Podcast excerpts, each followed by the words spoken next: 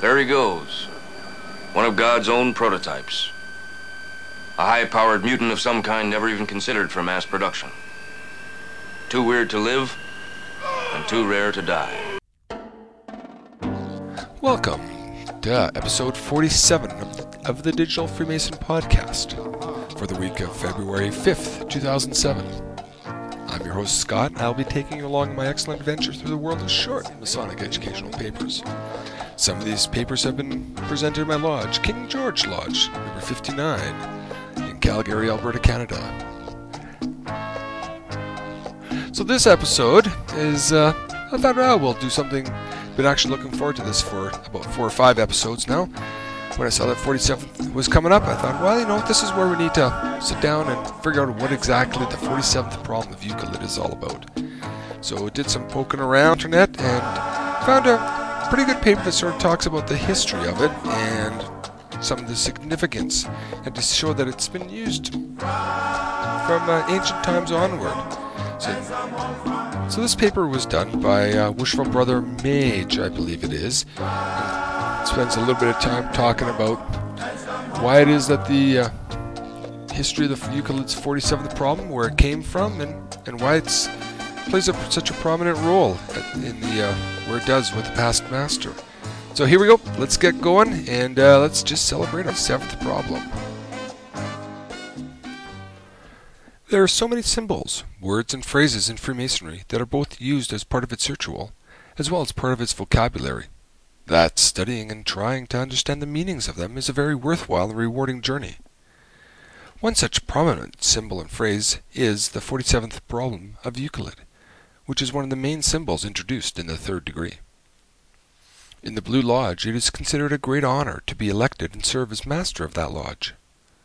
It shows that the individual has atta- attained maturity, leadership, charisma, and motivation, but above all, knowledge to be able to lead others.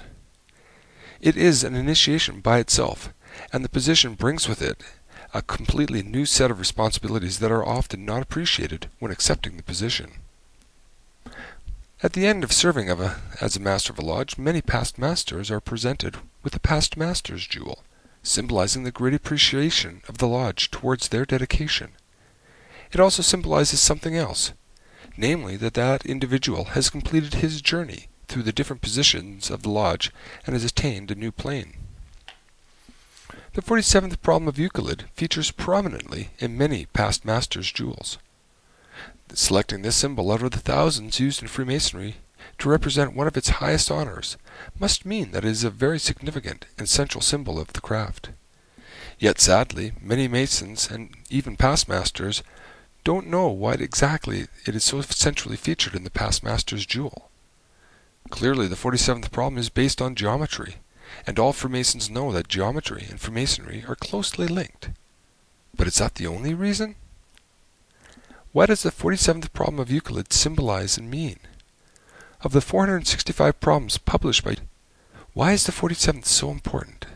And why do Freemasons cherish it so much? The 47th problem of Euclid is often mentioned in Masonic publications.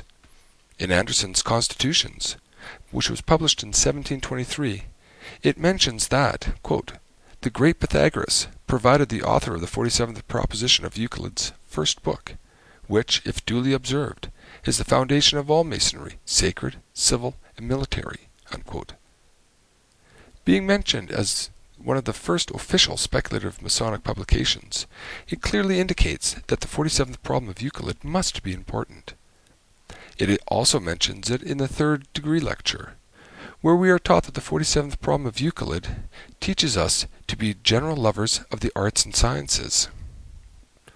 However, it is quite different to be referred to as the foundation of all Masonry, sacred, civil, and military, and that of being referred to as to teach us to be general lovers of arts and sciences.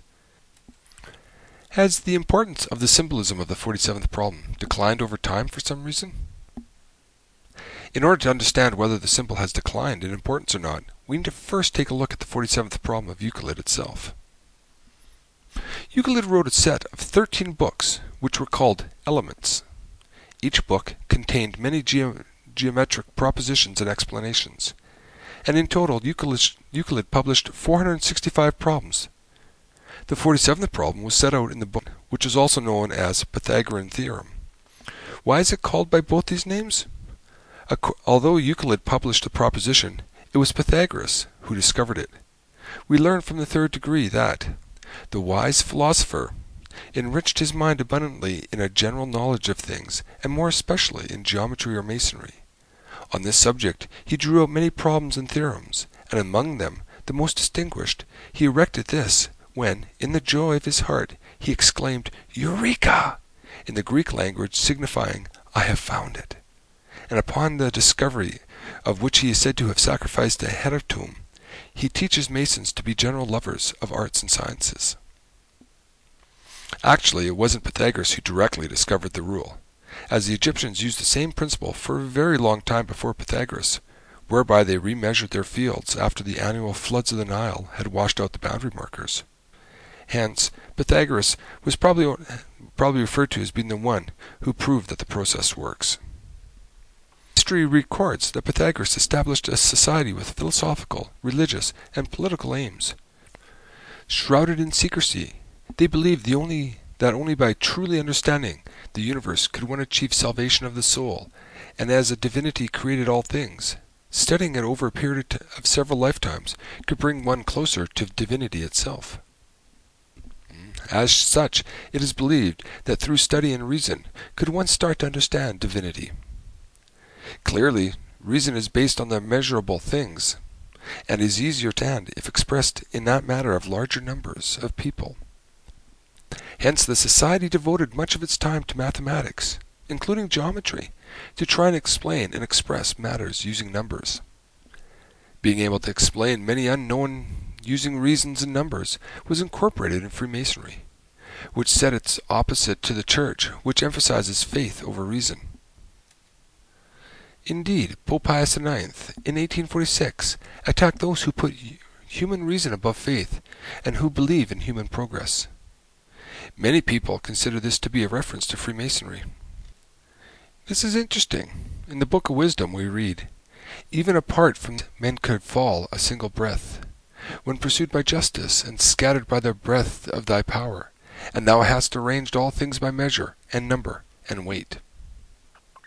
So the very measurement of things the Church objects to is mentioned in the Scripture as being a universal standard that allow men to understand their world and their surroundings. However, let us get back to the 47th problem as it fits into Freemasonry. So the proposition states that in right angle triangles, the square on both sides of the right angle is equal to the square of the side containing the right angle. Um, in other words, a squared plus b squared equals c squared. The proposition is especially important in architecture. Builders have since, ancient times used the theorem in constructing buildings by a process of squaring the room. As the theorem states that 3 squared plus 4 squared equals 5 squared, a builder can start making a spot and drawing a line, say A. This line is given the value of 3. The builder then marks another point, say B, draws a line from that right angle to line A, and it is given the value of 4. The distance between line A and B is measured, and if the distance between A and B is 5, then the room is squared. By inverting the process, a squared or rectangle room can be attained. Engineers who tunnel from both sides a, through a mountain use the 47th problem to get the two shafts to meet in the center. The surveyor who wants to know how high a mountain may be ascertains this answer through the 47th problem. Astronomers who calculate the distance of the sun, the moon, the planets, and who fix the duration of time and seasons, years, and cycles depend upon the 47th problem for, for their results. And the navigator traveling the trackless sea uses the 47th problem to determine his latitude, his longitude, and his true time.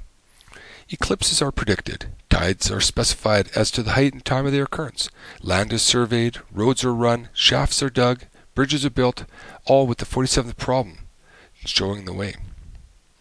In some lodges, using this principle, a candidate is symbolically to square the lodge by being escorted around the lodge three times during an entered apprentice ritual, four times for a fellowcraft ritual, and five times for a master mason ritual, which complete his three, four, and five in his journey. The 47th problem of Euclid formed the basis of a common set of measurements used by the Egyptians. If we take a circle and draw in it a triangle, A, B, and C, whose perpendicular is 300 and has a base of 400, and then by the 47th problem, the hypotenuse becomes 500. Then if we draw a line from the angle of this perpendicular and the base through the hypotenuse of the circle, this line will equal 480. The resulting two parts of the hypotenuse, now we have AD and DC, are equal to 180 and 320 respectively. Then if we draw another line from point D to the, the shortest side of the triangle AB, then draw a line AE will equal 108 and line DE will equal 144. so, what, what does that matter? Well, now we have all the measurements of the ancient world. That of 500, 480, 400, 320, 180, 144, and 108. So why are these important? If we take each of these units to be a cubit, then 500 is the base of the Great Pyramid of Memphis. 400 cubits is the length of the Egyptian stadium. 480 cubits is the length of the Ptolemy Stadium. 320 cubits is the length of the Hebrew, Hebrew and Babylon stadiums. Furthermore, 180, which represents the small part of the hypotenuse, doubled, gives 360 cubits, the Cleomedes uh, Stadium. And by doubling 144 cubits, we get 288, which is the Archimedes Stadium. Finally, by doubling 108 cubits, we attain 216, or lesser Egyptian Stadium. In other words, this simple exercise formed the basis of all the lengths used by the Egyptians, and hence, once again indicates that this principle was well understood by the Egyptians, and hence taught by them to Pythagoras. Clearly, the 47th problem helps us to look at the universe, and all that is in it. Through a system we can clearly understand, for it is quite measurable. The master's jewel is the square. The base needs to be the 47th problem. As the master serves his position, he becomes more complete, and therefore the 47th problem of Euclid is dedicated on his jewel when he leaves office. Ow, that hurt. Uh, I apologize for uh, doing that bouncing around in that little circle A, B, C, D type thing. Uh, you may want to uh, go up to our website, www.kinggeorgelodge.com, and pull down the uh, the PDF of that so you can see uh, exactly what it was I was talking about. Makes a little bit more sense.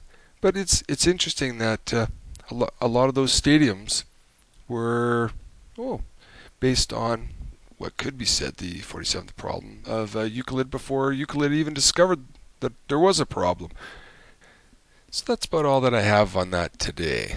Uh, my tongue's a little bit sore and twisted from trying to explain geometry and all these hypotenuse and half lines and all that sort of stuff over the audio side of things and not the visual. Uh, I guess I uh, should take a little bit more instruction from our last podcast about becoming a better communicator.